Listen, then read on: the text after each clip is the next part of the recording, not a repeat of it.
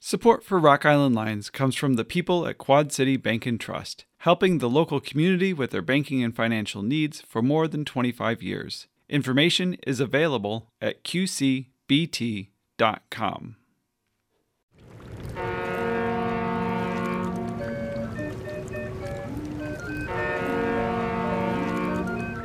This is Roald Tweet on Rock Island. The fastest way to get a friendly argument going in the Quad Cities is to introduce the phrase joined by a river.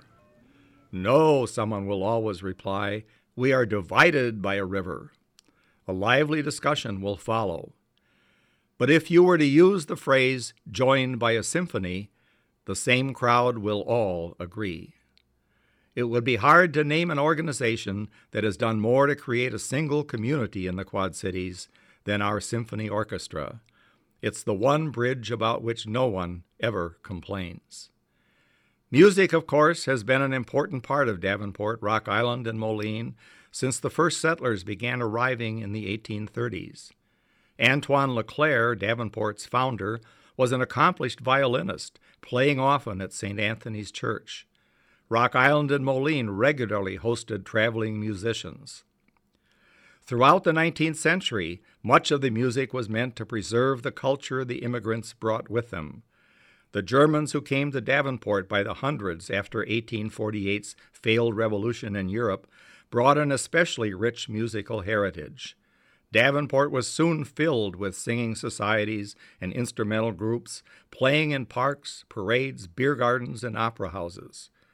Meanwhile, the Swedes who came to Rock Island and Moline to work for John Deere brought their own love of choral music sung in churches. By 1881, this musical tradition resulted in the Handel Oratorio Society, performing one of the first productions of the Messiah in the United States.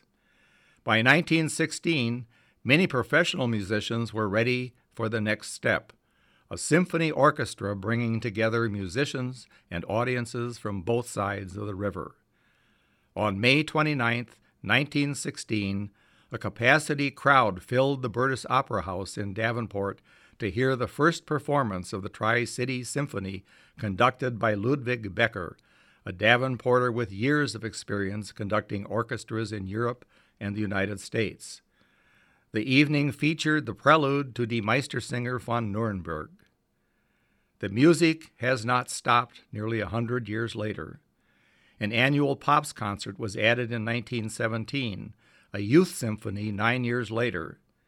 Today, several times a year, the Quad Cities Symphony Orchestra continues to remind us of the truth of that old round you may remember from fourth grade music class. All things shall perish under the sky. Music alone shall live. Music alone shall live. Music alone shall live, never to die.